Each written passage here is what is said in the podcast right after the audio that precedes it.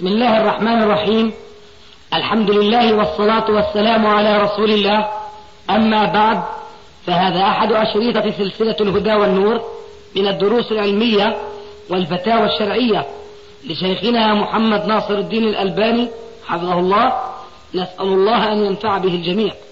والآن مع الشريط الثالث والتسعين على واحد.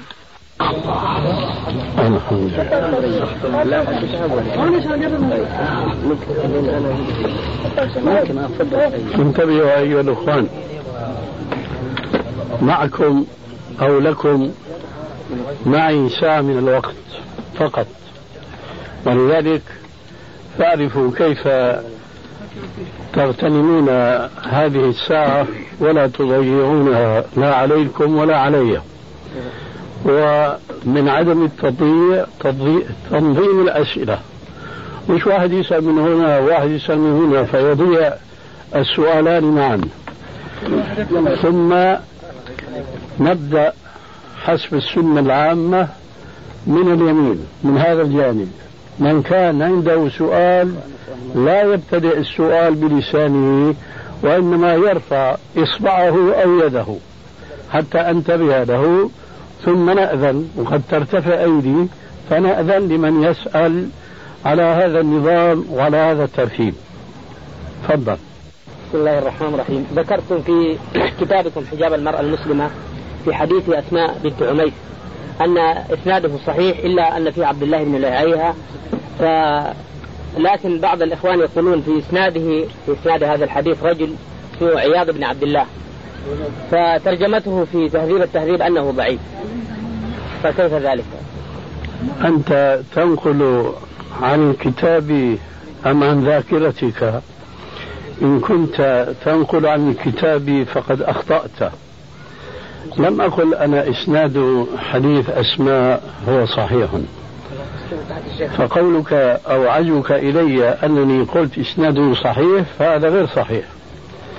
كل ما في الأمر أنني قويت حديث عائشة المروي في سنن داود بحديث أسماء بنت أبي بكر المروي في سنن البيهقي الكبرى مصرحا بأن كل منهما إسناده على انفراده ضعيف ولكن أحدهما يقوي الآخر زايد كما قال الإمام البيهقي وقد سبقني إلى تقوية هذا الحديث بأنه تشهد له الآثار الواردة عن الصحابيات أنهن كن يكشفن وجوههن في المجالس وفي المساجد وفي غير ذلك.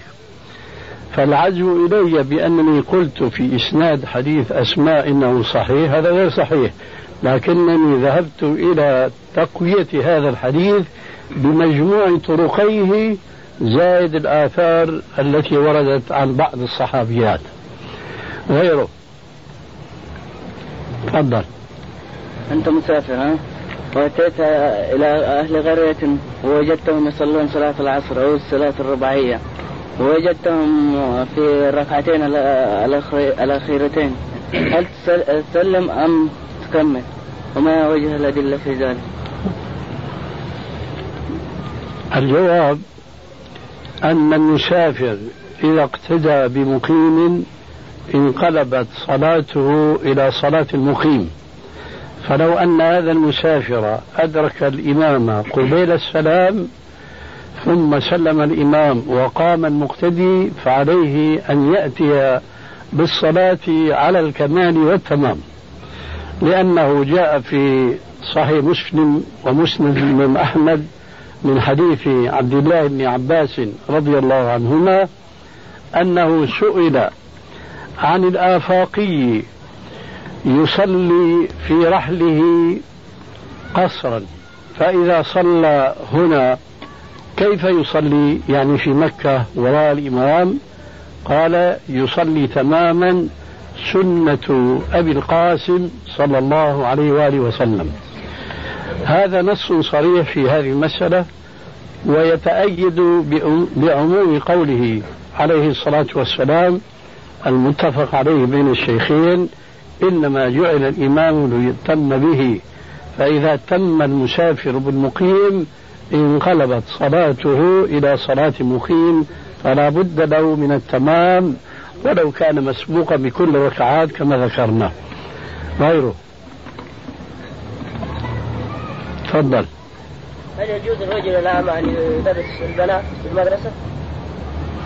إذا كان معصوما يجوز. إذا كان معصوما يجوز.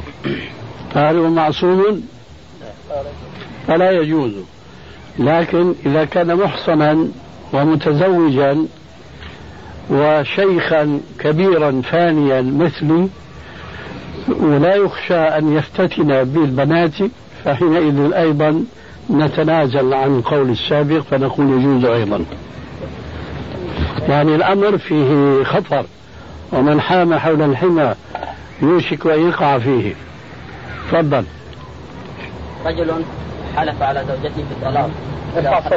ارجع حتى الصوت رجل خرج إذا رجل حلف على زوجته بالطلاق إذا خرجت من منزلها أثناء سفره وخرجت من المنزل قال تعتبر طالق. مع العلم أنه تبين لم تكن الطلاق بل أراد أن أن يخوفها. مثل هذا الحلف بالطلاق لا يعتبر طلاقا ولو وقع المعلق به وهو كما هنا في السؤال إذا خرجت فهي طالق. ما دام أن هذا الذي حلف بالطلاق لا يقصد طلاق المرأة وإنما يقصد منعها من ذلك الفعل وهو الخروج من الدار في غيبته كما جاء في السؤال. الطلاق كالنكاح لا يمكن أن يقع أي منهما إلا بالعزم والقصد وهنا لم يكن قصد وإنما كان القصد موجها إلى منع المرأة من الخروج ولم يكن قصده أن يطلقها إذا خرجت رغم أنفه. فلا طلاق والحالة هذه. يا شيخ. تفضل. قلنا آنفا ما فيش كلام. لا لا. كلام ما في اسمع. أنا نبهتك مرارا والآن نبهت. الذي يريد أن يسأل يرفع يده. سعره سعر الآخرين. ما في عنا تمايز ما في عنا تفاضل. تسأل ترفع يدك ترفع إصبعك. نعم. شيخ آه، إذا واحد جاء معتمر من السودان نعم. فعنده أهل هنا. يكون في والده أو مثلا إخوانه هكذا وجنازل في المنزل بتاع أهله. بعد ذا يعني ما أحرم من الميقات اللي هو مثلا يحرم منه السوداني أو أي إنسان المسافر فيبقى من أهل جدة هل يحرم من من جدة أم لا؟ يعني هو دخل جدة وما أحرم من الميقات. ما أحرم من الميقات. وهو جاء من السودان. إلى اسمع اسمع أنا فهمت منك وأعيد عليك ما فهمته هو جاء من السودان فنزل على أهله هنا في جدة. السؤال الآن جاء من السودان لينزل عند أهله أم جاء من السودان قاصدا العمرة إلى بيت الله الحرام؟ فإن كان الأمر الأول أي إن كان خروجه من السودان إلى جدة هنا إلى أهله وليس كان قاصدا الاعتمار فيظل عند أهله. فإذا ما بدا له أن يعتمر فله أن يعتمر حيث هو في جدة. أما إذا خرج من السودان قاصدا عمره فلا يجوز له أن يجاوز الميقات إلا مع الإحرام من هناك. وضح لك الجواب إن شاء الله؟ طيب غيره. تفضل. حديث الترمذي إياك والالتفات في الصلاة فإن كان ولا بد ففي التطوع. ما صحة هذا الحديث؟ حديث من قلت؟ حديث في الترمذي. في الترمذي نعم. هذا حديث فيه ضعف في إسناده. نعم. تفضل. صلاة المرأة يقال أنها تقطع الصلاة. أي نعم. هل تقطع صلاة المرأة صلاة المرأة؟ هذا سؤال ورد علينا مرارا وتكرارا. في الأمس القريب والجواب هو هو نعم تقطع المرأة صلاة المرأة بالشرط المذكور في بعض الروايات الثابتة إذا كانت بالغة. ولا فرق في الأحكام الشرعية بين الرجال والنساء إلا ما جاء النص يستثني النساء عن الرجال وليس هنا نص وإنما النص شامل يقطع صلاة أحدكم إذا مر بين يديه المرأة والحمار والكلب الأسود إذا لم يكن بين يديه مثل مؤخرة الرحل فلا فرق في الحكم تفضل الشيخ هل الصحابة اختلفوا في كفر تارك تارك الصلاة؟ في كفر تارك الصلاة؟ إذا كنت تعني بالكفر هو الردة لأن الكفر أقسام هناك كفر قلبي وهناك كفر لفظي وهناك كفر اعتقادي وهناك كفر عملي فإذا كنت تقصد بسؤالك هل اختلفوا في كفر تارك الصلاة فإن كنت تعني كفرا بمعنى كفر الاعتقاد الذي يساوي الخروج عن الملة فليس للصحابة كلام في هذه المسألة على هذا التفصيل. ولكن قد جاء الصحابة بأنهم كانوا يرون كفر تارك الصلاة. وكفر تارك الصلاة لا يمكن أن يفسر قولا واحدا بأنه يساوي الردة وإلا فقوله عليه السلام من ترك الصلاة فقد كفر أقوى حجة من الاحتجاج بأقوال بعض الصحابة. لكن كما أن قوله عليه السلام فقد كفر. يمكن تفسيره بوجه من تلك الوجوه التي أشرنا إليها آنفا فكذلك قول الصحابة أو رأي الصحابة أن تارك الصلاة كفر. من ترك الصلاة فقد كفر. فهو لا هذا الأثر عن الصحابة لا يزيد على على الحديث الذي ذكرناه آنفا من قوله عليه السلام من ترك الصلاة فقد كفر. فلا يكفي طالب العلم أن يقف عند رواية فيها لفظة الكفر سواء كانت مرفوعة إلى النبي أو كانت منسوبة إلى الصحابي أو الصحابة لأن هذا الكلام أي أو هذه اللفظة لفظة الكفر تتحمل عدة معاني كما ذكرنا آنفا. فلا جرم أن جماهير العلماء الذين جاءوا من بعض الصحابة ووقفوا على ذلك الأثر الذي أنت تشير إليه كما وقفوا على الأحاديث التي ذكرت أنا بعضها. مع ذلك قالوا بأن تارك الصلاة له حالتان. إن ترك الصلاة جحدا لها فهو كافر وإذا مات لا يدفن في مقابر المسلمين. أما إذا تركها مؤمنا بها معترفا بفرضيتها ولكنه خالف أمر الله بها كما خالف كثيرون من العصاة أوامر الله تبارك وتعالى مثل الذين يأكلون الربا أضعافا مضاعفة أو دون ذلك والسارقون والزناة ونحو ذلك. كل هؤلاء مخالفون لأوامر الله عز وجل. مع ذلك فالمسلمون لا يكفرونهم إلا إذا جحدوا شرعية ما هم مخالفون فيه. فإذا كان تارك الصلاة جحد الصلاة فهو كافر بإجماع المسلمين. أما إذا آمن بشرعيتها فهو مؤمن ولا يكفر إلا في حالة واحدة. إذا عرض على النطع تارك الصلاة. إذا عرض على النطع أي على السيف. وقال له الحاكم المسلم إما أن تصلي وإلا قتلت. فآثر القتل على الصلاة في هذه الحالة يقتل ردة ولا يدفن في مقابر المسلمين كما قال شيخ الإسلام ابن تيمية رحمه الله. غيره. ما في كلام. ترفع يدك بس. تفضل. لي أحد الأقارب نذر نذرا منذ 27 سنة. ولم يوفي بهذا النذر. فماذا عليه؟ عليه أن يفي شيء ثاني ما عليه شيء ثاني؟ كيف؟ ما عليه الصيام؟ لا ما عليه أي شيء. عليه الوفاء.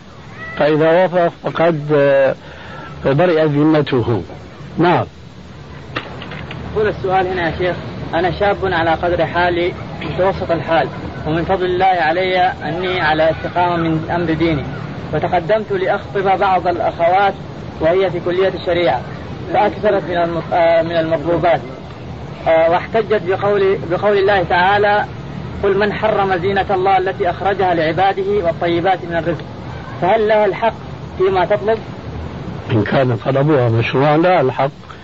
لكن الخاطب له الرفض فليرفض. فكل يطلب ما يحب. البعض يكثر يعني من الطلبات يا شيخ يا أخي ما اختلفنا. هذا أمر آخر. أما لها الحق أو ليس لها الحق ليس له الحق أن يفرض عليها فرضا وإنما يخيرها. فإن استخارت ذلك واستحبت استجابت وإلا فلا. أما أمر التعاون بالمهور وعدم التوالي فيها فهذا أمر معروف. لكن إذا أحبت المرأة المخطوبة مهرا معينا غاليا مثلا رفيعا فهذا ليس لها ذلك بمعنى أنه لا يحسن بها. لكن هذا لا يحرم عليها. كما قال تعالى وإن آتيتم إحداهن قنطارا فايش؟ فلا وإن آتيتم إحداهن قطارا فلا تأخذوا منه شيئا تأخذونه بهتانا وإثما مبينا. فهذه الآية فيها بيان أن الأمر كما جاء في الحديث الصحيح أحق الشروط بالوفاء ما استحللتم به الفروج. فإذا كان المهر غاليا فعلى الزوج أن يقدم ذلك إلى زوجته. لكن لا يحسن الموالاة في المهور هذا شيء آخر.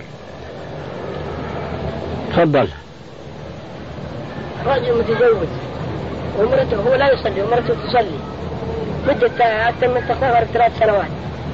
يعني هو يعني غافل عن ذكر الله. ماذا تفعل؟ هل أنت ثابت على قولك أنه لا يصلي؟ لا يصلي. أم تعني غافل عن ذكر الله؟ لأنه انتبه بارك الله فيك. الغفل عن ذكر الله كلمة شاملة مطاطة. رب إنسان يصلي الفرض ولا يذكر الله إلا قليلا إلا في هذه الصلاة. هذا غافل عن ذكر الله لكن مو غافل عن الصلاة. فإذا اكتفي بقولك إنه تارك للصلاة لأنك عرفت أهمية الصلاة مما ذكر آنفا. فإذا كان الزوج تاركا للصلاة ومستمر على ذلك كما تذكر فللمرأة أن تطلب مفارقته من الحاكم الشرعي وهو يجبره أولا بحكم إمارته وولايته عليه أن يحافظ على الصلاة فإن استمر على تركها فرق بينه وبينها رغم أنفه. تفضل هناك الأخير. الإمام من ناحية المأموم عندما يعلم المأموم الإمام نفسه يصلي ليس على اتجاه القبلة. يعني مثلا بيصلي ناحية الشمال والقبلة ناحية الشمال الشرق. فهل يجوز المأمون إذا علم متأكدا والإمام يعرف ذلك ولكن آه بشكل يعني تقريبا إنه عشان مثلا مساحه الفرش أو المبنى نفسه. فهل يجوز المأمون أن يصلي وراه؟ أين يصلي هذا الإمام الذي تصوره بهذه الصورة؟ بعيدا عن الكعبة هنا مثلا؟ نعم. آه. يقول الرسول عليه الصلاة والسلام ما بين المشرق والمغرب قبلة. أي إذا افترضنا هذه النافذة التي هي أمامي هي الكعبة وهذه هي جهة القبلة بالنسبة إلي. فما دمت لا أصلي هكذا أو هكذا وإنما أصلي هكذا هكذا هكذا هكذا وهكذا وهكذا. أي مستقبلا الجهة مثلا من هنا الجنوب فأنا أستقبل الجنوب ولا أستقبل عين الكعبة لأني لا أشاهدها ولا أراها فصلاته صحيحة. وهذا معنى قوله عليه السلام ما بين المشرق والمغرب قبلة. أما إذا كان يرى الكعبة بعينه أو بالعلم من عنده بواسطة بعض الآلات الحديثة المعروفة اليوم هو يؤمن بذلك ويعتقد أن هذه النافذة مثلا هي الكعبة بعينها ثم هو ينحرف عنها فتكون صلاته باطلة ولا ينبغي أن يصلى خلفه ما دام يعاند ويكابر. وفي اعتقادي أن السورة التي أنت تسأل عنها لا يمكن الحكم بأن صلاة الصلاة وراء الإمام باطلة ما دام أنه يصلي بعيدا عن الكعبة. فإلى أي جهة صلى فصلاته صحيحة لكن عليه أن يتحرى بقدر الاستطاعة. نعم. ذكرت ما بين المسجد والمغرب قبلة نعم. ولكن اتجاه المسجد نفسه على الاتجاه الشمالي. هذا يدخل طبعا بارك الله فيك هو مقصد الرسول ما بين المشرق والمغرب القبلة بالنسبة للمدينة. لكن بالنسبة لجدة مثلا ما بين الجنوب والشمال هو قبلتهم. ولا يعني الرسول ما بين المشرق والمغرب قبلة بالنسبة لكل سكان الأرض. هذا يعرفه أهل العلم. غيره تفضل. الرسول صلى الله عليه وسلم يقول إذا اقتتل المسلمين بسيفيهما فالقاتل والمقتول هما في النار. وهذا الناس يدلون على آية إن الله لا يغفر أن يشرك به ويغفر ما دون ذلك لمن يشاء. فيظنون أن هذا يعني مع ذاك يعني يختلف إذا قتل يعني برضه كيف ما فهمته الرسول صلى الله عليه وسلم يقول في الحديث إذا اقتتل المسلمين بسيفيهما نعم. فالقاتل والمقتول هما في النار. في النار نعم. لكن قال مخلدين في النار يعني في النار ما مخلدين. ما في خلاف إذا بين الآية وبين الحديث. إن الله لا يغفر أن يشرك به ويغفر ما دون ذلك لمن يشاء. ممكن فربما يخرج كمان. نعم. ممكن يدخل النار ويخرج كمان. طبعا إذا مات على التوحيد يخرج. كما قال عليه السلام من قال لا إله إلا الله نفعته يوما من دهره. والأحاديث المعروفة بأحاديث الشفاعة التي فيها أن الله يقول أخرجوا من النار من كان في قلبه مثقال ذرة من إيمان. فهذا الحديث لا يعني إلا تحريم مقاتلة المسلم للمسلم. أما هذا المقاتل يخلد في النار أو لا يخلد في النار هذه قضية أخرى تؤخذ من أدلة الشريعة آه، التي أشرنا إلى بعضها آنفا حينما تركنا تكلمنا عن تارك الصلاة. وفرقنا بين من يترك الصلاة جحدا فهو كافر مخلد في النار وبين من يتركها كسلا مؤمنا بها فهذا لا يخلد في النار لأن التوحيد الذي في قلبه ينجيه من الخلود في النار. غيره تفضل. أنا عندي أخت مثلا من الرضاعة هذه الأخت عندها أخ شقيق. هذا الأخ عنده بنت هل يجوز؟ أخوه أخو هذا أخت هذا الأخ أنت تكون ماذا قلت؟ من الرضاعة تكون أخو هذا الأخ في الرضاع. يعني أنت رضعت من أم الأخ والأخت. هكذا؟ أنت رضعت من أم الأخ والأخت.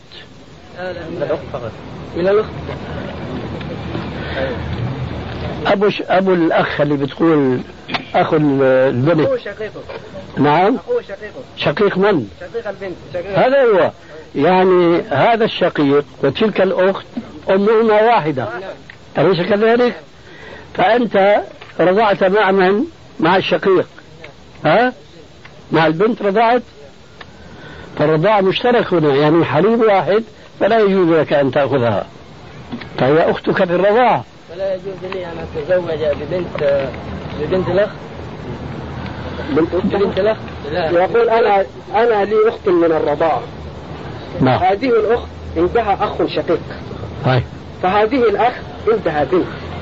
يريد أن أتزوج بهذا البنت. الأخ عنده بنت؟ الأخ نعم آه. هل يجوز لي أن أتزوج هذا البنت؟ أستاذنا هو افضل طريقة انه يشوف مثلا يكتبها فاطمة وكذا ويعمل السفر افضل نعم. كما نفعل هناك يعني. نعم. اكتب ال- الصورة تماما لندرسها تفضل. أقول فيه ثم بعد ذلك تعليم بعض السنن وبعض الواجبات. هل هذا الفعل يكون صحيح؟ لا يكون صحيحا.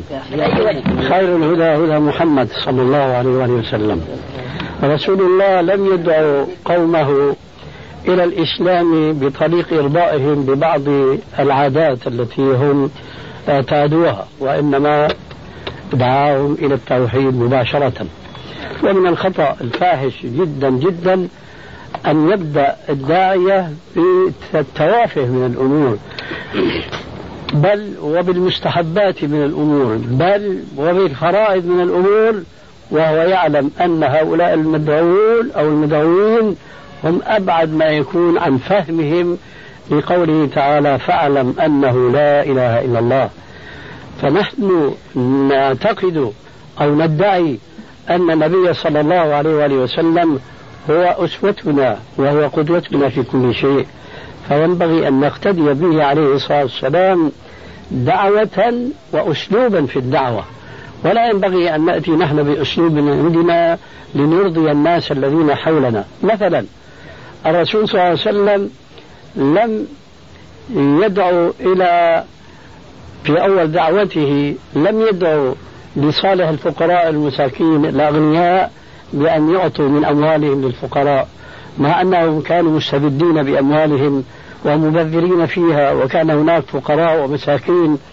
فلما يهتم الرسول عليه السلام بجذب قلوب الناس والفقراء والمساكين وهم عادة هم الأكثرون لكي يجلب قلوب هؤلاء إليه وإنما دعاهم جميعا فقراء وأغنياء أن يعبدوا الله واجتنبوا الطاغوت. فهذا الأسلوب الذي أنت أشرت إليه ونحوه هذا ليس من أسلوب الأنبياء والرسل. نحن نعلم جميعا أن كل الرسل كانت أول كلمة تصدر منهم لأقوامهم إنكم وما تعبدون من دون الله حصب جهنم أنتم لا واردون. آه أن يعبدوا الله واجتنبوا الطاغوت وهكذا. لذلك فالشباب المسلم اليوم يدع طريقة الأنبياء والرسل في الدعوة ويخترع أسلوبا من عنده وهذا لا يليق بالداعية طيب. أبدا. أيضا يا تفضل. بخصوص سؤال صاحبنا اصبر شوي. نعم. نعم. أيوه. نعمل تعارف يوم الخميس. بالنسبة للناس الجدد يعني اللي بيجوا عندنا في المسجد في الدعوة. فبيكون كله خميس. هل يعتبر بدعة هذا؟ أو في إذا كان المقصود بتحديد يوم الخميس هو تنظيم اجتماع الناس. فهذا كهذه المدارس التي تنظم الأيام وتنظم البرامج والدروس. هذا ليس فيه شيء. أما إذا كان هناك آه، فكرة أو عقيدة بأنه التدريس في هذا اليوم سواء كان يوم خميس أو يوم اثنين أو يوم سبت هو أفضل شرعا من غيره فهذا يدخل في باب الإحداث في الدين. نعم.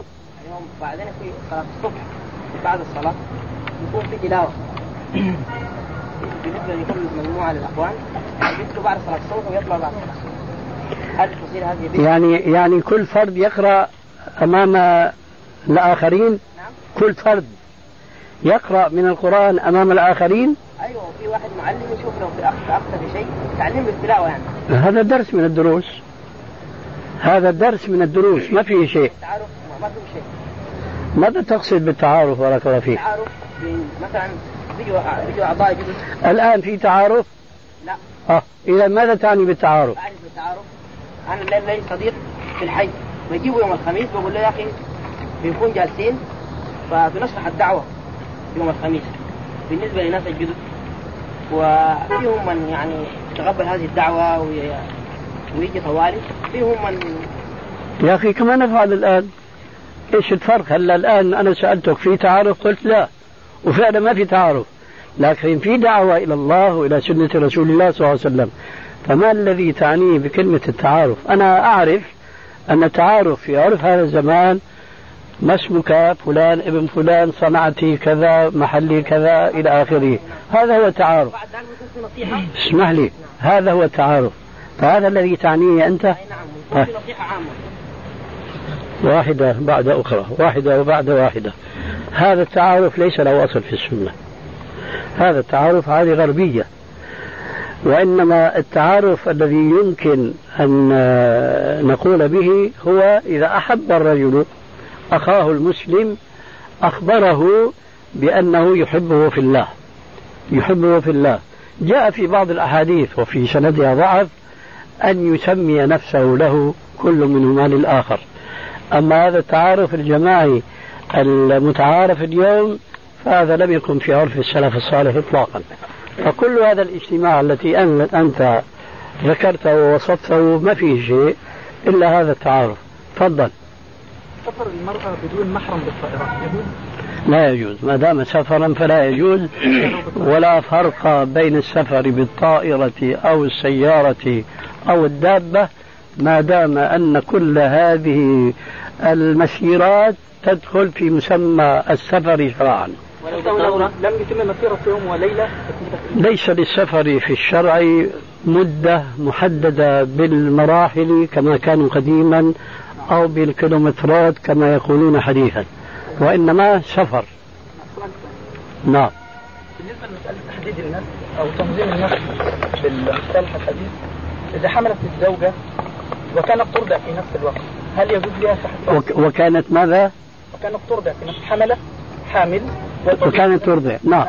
هل يجوز لها تنظيم النسل أو أخذ أي شيء من الأشياء الحديثة زي حبوب منع الحمل أو اللولب هي ترضع وهي حامل. نعم. تعني أن تسقط؟ أنا لا لا أقصد أنها إذا ما فهمت ما الذي تعني؟ نعم. هي أنجبت مولود سواء كانت ذكر أو أنثى. معليش هذا مضى. نحن نأخذ الكلام الاخير هي مرضع وهي حامل. نعم هذا هو الحال. طيب فما الذي تسأل عن هذه؟ هل يجوز لها نعم أن تسقط أي حد. بارك الله فيك. أنا أقول لك. بارك الله فيك. طيب. الإسقاط له آه، صورتان. بل صور. إن كان الإسقاط بعد نفخ الروح هذا لا يجوز لأنه بمعنى الموءوده وإن كان الإسقاط قبل نفخ الروح فأقل أحواله أنه يكره لأنه ينافي الغاية التي حض رسول الله صلى الله عليه وسلم من أجلها الرجال أن يتقصدوا الولود من النساء في الحديث المعروف تزوجوا الولود الودود فإني مباهن بكم الأمم يوم القيامة. فهذا الذي آه، يسقط من زوجته حملها قبل نفخ الروح لأنه بعد نفخ الروح انتهى الأمر. قبل نفخ الروح أقل ما يقال إنه ما حقق الغاية التي رمى إليها الرسول عليه السلام في الحديث السابق الذكر. لكن ذلك ينضم إليه شيء آخر في بعض الأحيان.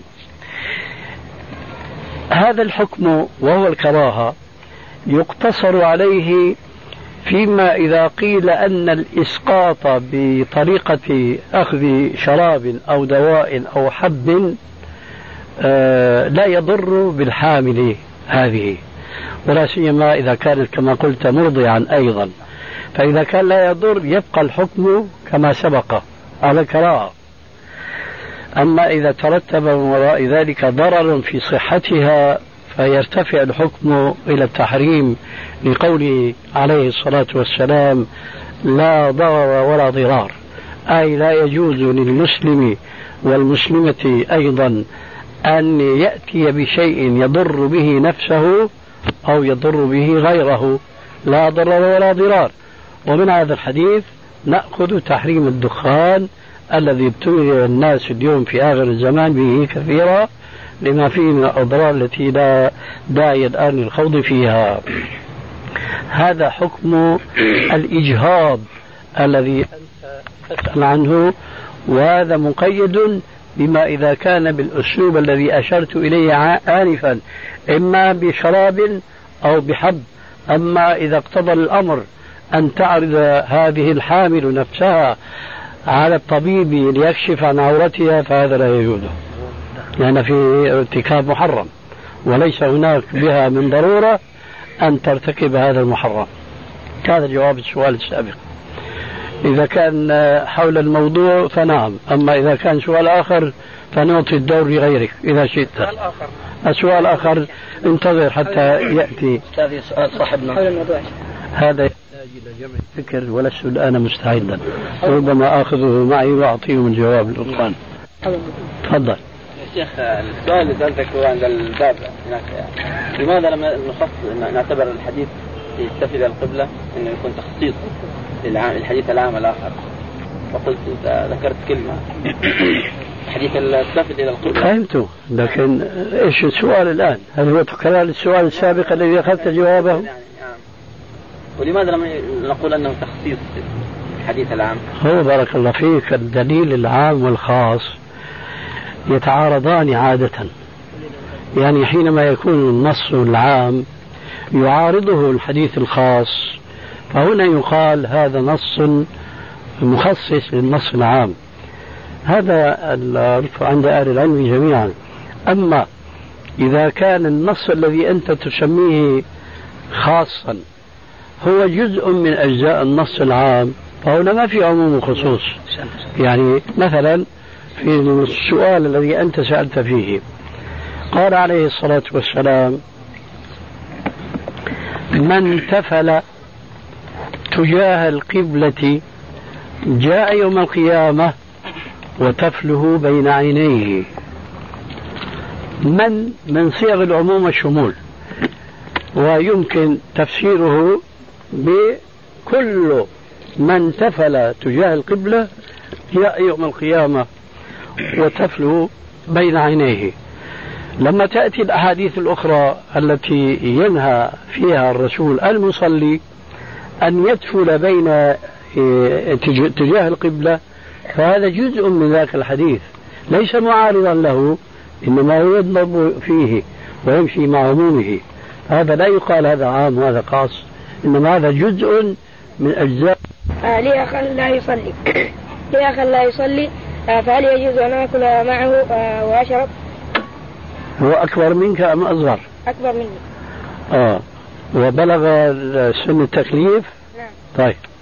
فأنت إذا ما أكلت معه وما شربت معه من أين تأكل وتشرب؟ من الأكل الذي يأكل فيه. إذا فرضنا وقلنا لك لا تأكل معه ولا تشرب معه من أين تأكل وتشرب؟ ما دام هو أكبر منك. أكل يعني لوحدي. يعني لوحدك وين؟ خارج البيت داخل البيت. داخل البيت. لك أب؟ نعم. لك أم؟ نعم. طيب. يصلون إن شاء الله؟ إيه. طيب ما تأكل معهم؟ إلا. طيب. وأخوك؟ مين؟ أخوك هذا الذي لا يصلي. ما يأكل معهم؟ يأكل معنا يعني. خلاص بقى. أنت إذا تركت أخاك معنى ذلك تركت أباك وأمك. ففي هذه الصورة لا يجوز لك أن تقول أنا أترك أخي. لأنك إن تركت أخاك تركت أباك وأمك. لكن أنت إذا كان عندك شيء من العلم وشيء من النصيحة وتحسن توجيهها إلى أخيك وبخاصة إنه أكبر منك فتفعل ذلك بالتي أحسن وليس بالشدة والغلظة. تفضل. الحديث ما بين بيتي ومنبري روضة من رياض الجنة. هل المقصود مضاعفة الأجر أو للبركة؟ هذا الحديث لا يقصد به أن يتهجم الناس كما يفعلون اليوم وأن يتزاحموا للصلاة في ذلك المكان الذي وصفه الرسول عليه الصلاة والسلام بأنه روضة من رياض الجنة. هذا الحديث خبر غيبي يجب أن نؤمن به أن هذا المكان هو روضة من رياض الجنة. كيف؟ والله لا أدري كيف. يقول الكثير من العلماء إنه يوم القيامة يكون في الجنة فهو روضة من رياض الجنة. ممكن أن يكون كذلك وممكن أن يكون في صورة أخرى نحن لا نعقلها هذا الحديث كمثل أحاديث أخرى أن مثلا جبل أحد جبل يحبنا ونحبه. هذا لا يعني أنكم اقصدوه. وتبركوا به وصلوا لديه. لا هذا خبر نؤمن به. جبل أحد يحبنا ونحبه. كذلك مثلا جبل أحد ركن من أركان الجنة. لا يعني أيضا نفس المعنى الذي أنكرناه آنفا أي اقصدوه وتبركوا به وصلوا عنده. لا هذه أخبار غيبية صحت عن رسول الله صلى الله عليه وسلم. فنحن نؤمن بها ولا نحملها معاني تشريعية نتعبد الله بها ما دام أن سلفنا الصالح ما بينوا ذلك لا بأقوالهم ولا بأفعالهم.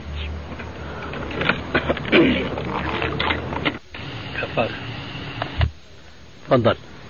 أخبرك بأني أحبك في الله. أحبك الله الذي أحببتني له وبارك الله فيكم جميعا. نسمع بجماعة تسمى بالرافضة.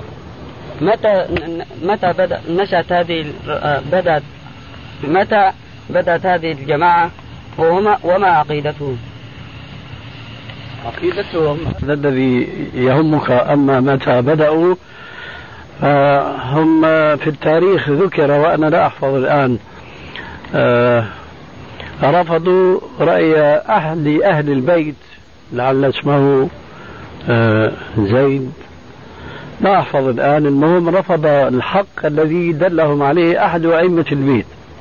أما عقيدتهم فهي بئست العقيدة لأن لهم آه، أفكار خطيرة جدا على الإسلام ويكفي في ذلك كتاب لهم اسمه الكافي يعتقدون فيه اعتقاد أهل السنة في صحيح البخاري. كيف نحن نقول إن أصح الكتب بعد كتاب الله هو صحيح البخاري؟ فهم يعتقدون في كتابهم هذا الكافي إنه أصح الكتب بعد كتاب الله عز وجل.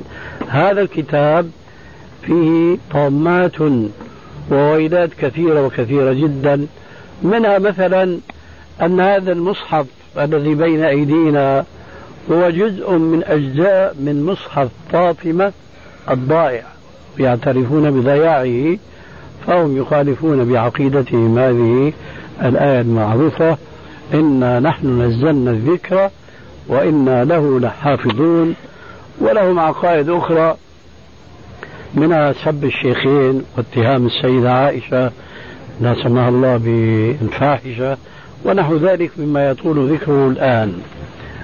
تفضل. مات رجل وهو لا يصلي. فله ميراث. فهل يقسم هذا الميراث على أبنائه؟ هذا الكلام يمكن الجواب عليه على ضوء الجواب السابق عن آه، سؤال الأخ هناك عن تارك الصلاة وهل اختلف الصحابة في كفر تارك الصلاة. وباختصار يكون الجواب تلخيصا للكلام السابق. إن كان هذا رجل عرف بأنه كان يجحد الصلاة ويستهزئ بالمصلين فهو كافر ولا يدفن في مقابر المسلمين ولا يورث. أما إن كان معروفا بإيمانه بالصلاة واعترافه بها ولكنه كان فعلا لا يصلي إما دائما وإما أحيانا يصلي وأحيانا لا يصلي فترثه وراثته والحالة هذه. يا شيخ. تفضل. عندي كتاب منصوب لابن سيرين. لابن سيرين في المنامات. أيوه تعبير إيه حسبك أنه كتاب منامات. لا يعتمد عليه. وأنا مررت بهذه التجربة في أول طلبي للعلم. لقد اشتريت كتاب ابن سيرين وهو مطبوع على هامش كتاب تعطير المنام الأنام بتفسير المنام. للشيخ عبد الغني النابلسي في ثلاث مجلدات. كتاب ضخم للنابلسي. على هامشه تفسير المنامات اشتريته مغترا بالشهرة التي اشتهر بها ابن سيرين وهي شهرة حق أنه كان ملهما بتفسير المنامات لكن هذا الكتاب لا يصح نسبته إليه. فاغتررت بهذه النسبة واشتريت الكتاب فكنت كلما رأيت مناما أو رأى أحد إخواننا مناما ثم أردت أنا أن أفسر لنفسي أو لغيري أعود إلى الكتاب وأراجع ترتيب الألفاظ التي رتبت حسب الترتيب القاموسي. فلا أحصل شيئا لكثرة الأقوال التي تقال في المطر إن كان مثلا في الصيف فله معنى وفي الشتاء معنى وهكذا إن كان غزيرا إن كان قليلا في أوله في وسطه في آخره. ونحو ذلك من التفصيلات التي يعي الإنسان أن يقول منامي تأويله كذا وكذا. أصبر. وكان لي أستاذ قرأت عليه شيئا من الفقه الحنفي. وكان الدرس في حلقة صغيرة في المسجد الذي كنا نصلي فيه. كنت ألاحظ وكان الدرس بعد صلاة الفجر إلى الضحوة. كنت ألاحظ أنه في بعض الأحيان تأتي عجوز من النساء وتأتي وهي خجولة خلف الشيخ وهو يدرس. فتوسوس إليه بكلام لا نسمعه فهو يصغي إليها فنسمع جوابه لها. يقول الظاهر أن هذا الميت بحاجة إلى صدقة فتصدقي عن روحه. هذه عبارته مثل كليشة مختومة. كل ما جاءت امرأة إليه تسأله عن منام يكون الجواب حول الصدقة. فكانت نتيجة أن هذا الكتاب من الكتب التي عشش العنكبوت عليها ولم أستفد منه شيئا. هذا جواب ما سألته حول الموضوع أم سؤال آخر نفس السؤال تفضل. الكتاب نفسه مذكور أن رؤية الله في المنام يعني جائز هذا صحيح ولا لا؟ الله أعلم لكن إذا قيل برؤية الله فليس المقصود رؤيته تعالى كما سيراه المؤمنون يوم القيامة. وكما قال الفقيه المؤمن يراه المؤمنون بغير كيف وتشبيه وضرب من مثاله. رؤيته في الدنيا مناما عبارة عن رؤية صورة خيالية لا حقيقية لأن النبي صلى الله عليه وسلم قد صح عنه أنه قال في صحيح مسلم وقد ذكر الدجال الأكبر المعروف لديكم شيء من صفاته منها قوله عليه السلام فيه إنه أعور وإن ربكم ليس بأعور وإن أحدكم لن يرى ربه حتى يموت. يعني قدم النبي صلى الله عليه وسلم للمسلمين المؤمنين حتى لا يغتروا بدعوى هذا الدجال الأكبر أنه يقول هو الرب ربكم ليس بعاور. هذه أول صفة. تستطيعون أن تقولوا هذا هو الدجال الأكبر. ربكم له كل صفات الكمال. وهذا له هذه الصفة الناقصة المتجلية. إنه أعور وإن ربكم ليس بأعور ثم صفة أخرى. إن أحدكم لا يرى رب وهذا يدعي أنه ربكم. إذا ليس هو بربكم. فإذا إذا كان المسلم قد أخبر الرسول أنه لن يرى أحدنا ربه إلا في يوم القيامة وسنكون من هؤلاء المؤمنين إن شاء الله. فإذا رآه في المنام فلا يرى حقيقة رب العالمين وإنما يرى صورة خيالية مثالية ليست حقيقية. إن رأى أحد ربه في المنام وكان المخبر صادقا كما ينقل عن إمام السنة الإمام أحمد والله أعلم بصحة الرواية عنه. تفضل. ما حكم التعامل في البيع والشراء مع أحد يتجرب أشباه محرمة شرعا؟ ما قال إيش؟ ما حكم التعامل في البيع والشراء مع أحد يتجرب أشباه محرمة شرعا؟ ما حكم والشراء مع واحد نبيع أشياء محرمة؟ التعامل في البيع والشراء مع أحد يتجر بأشياء محرمة شرعا. آه يتجر بأشياء محرمة. يعني الذي يريد أن يتعامل معه يشتري منه أشياء مباحة ها؟ لكن هو في الواقع يبيع أيضا أشياء محرمة هكذا تعني مم. مثلا يبيع الخمر آه. يبيع الخمر ويبيع مثلا الأرز والتمر صح؟ ليش لا؟ نعم. هو يقول التعامل التعامل بالمحرم هذا مفروغ منه أنه لا يجوز. شو باين؟ اسمعوا يا جماعة؟ ثلاثة بيتكلموا. أنا ما فهمت من واحد حتى أفهم من ثلاثة.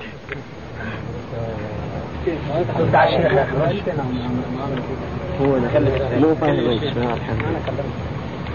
شو؟ ما شرح جيب جيب. كذلك ما حكم؟ التعامل في البيع والشراء مع أحد يتجرى بشبهة محرم. بارك الله فيك. التعامل معه بشيء محرم ولا محلل؟ التعامل مع هذا الرجل الذي يبيع المحرم أيوة. يكون تعامل أنا مثلا أريد أن أتعامل معه. أيوة. أشتري منه أشتري حلالا أم حراما؟ هو الشيخ يقصد عفوا. هذا الرجل يتاجر في أشياء محرمة. والله فهمت يتعامل معه؟ هو يقول ما حكم؟ وأنا بقول ماذا؟ نعم. أنا بقول ماذا؟ وأنت تشرح ماذا؟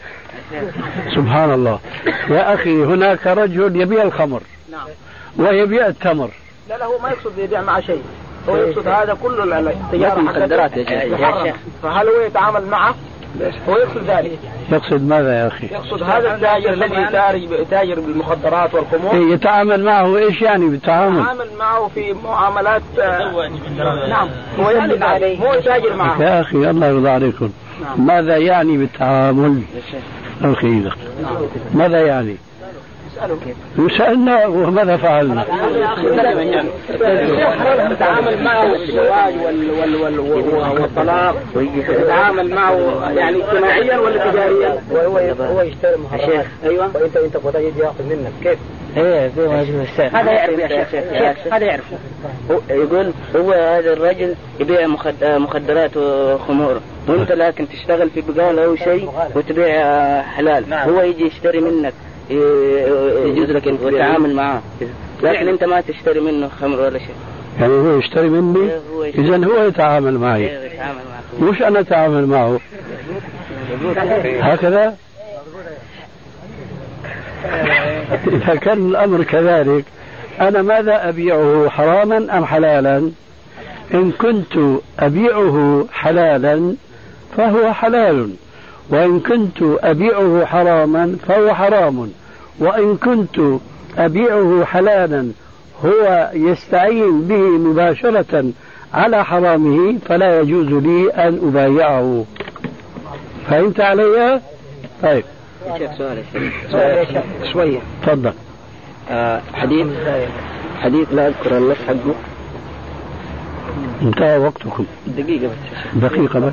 تفضل. السؤال وانت ما تفضل. الحديث لا أذكر النص حقه ما هو من معنى أي نعم. ال- الملك اللي مكلف بالأرحام اللي يكتب آه، حديث الملك المكلف بالأرحام الذي يكتب هذا آه، سع- سعيد أم شقي. نعم. نريد شرحه. نريد شرحه فقط. إيش؟ أصعب شيء شرح ما هو ظاهر لكن أنت تقصد شيئا يعني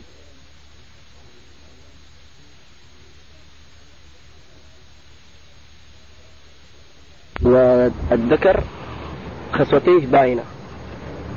فهذا يعني يدرسوا الطلبة إنه كيف الله عز وجل يعلم ما في الأرحام وهنا يناقض. شو هذا يا رجل؟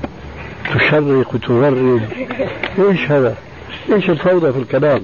مرة بتقول أيهما قبل وأيهما بعد بعدين اكتشفوا كذا بعدين شافوا الخصيتين. إيه هذا؟ أنا مش فاهم أنت ماذا تريد بهذا السؤال الله يهديك. صنف. صنف سؤالك في ذهنك ثم اطرحه أمام الناس حتى يفهم عنك. والله أنا ما فهمت ماذا تعني عنه يا شيخ؟ اصبر شوي. هل تستطيع أن تعبر عما في نفسك؟ إذا كنت لا تستطيع استريح وفكر وخلي الدور لغيرك. أنت تعبر عنه؟ تفضل. يقول الحديث اللي خمس لا يعلمهن إلا الله. لا هو ما ذكر حديث خمس. هذا من عندك. أنا أشرح مع كلام يعني اقصد يقول أليس مخالف يعني ما توصل هذا ما يقصد. هذا تقصده؟ هذا أنت أنت تفعل كما كان بعض المحدثين. يلقي للمحدث فيتلقن فيصبح ضعيفا هو. اسمعوا يا إخواننا نحن الآن انتهى وقتنا وعندنا اجتماع ثاني. أنا ما اروى انام بالرغم أني تعبان عندنا اجتماع خاص مع بعض الإخوان وقد أعطيناكم. ساعة من الزمان وزادت الساعة دقائق أخرى. يا الله. سبحانك اللهم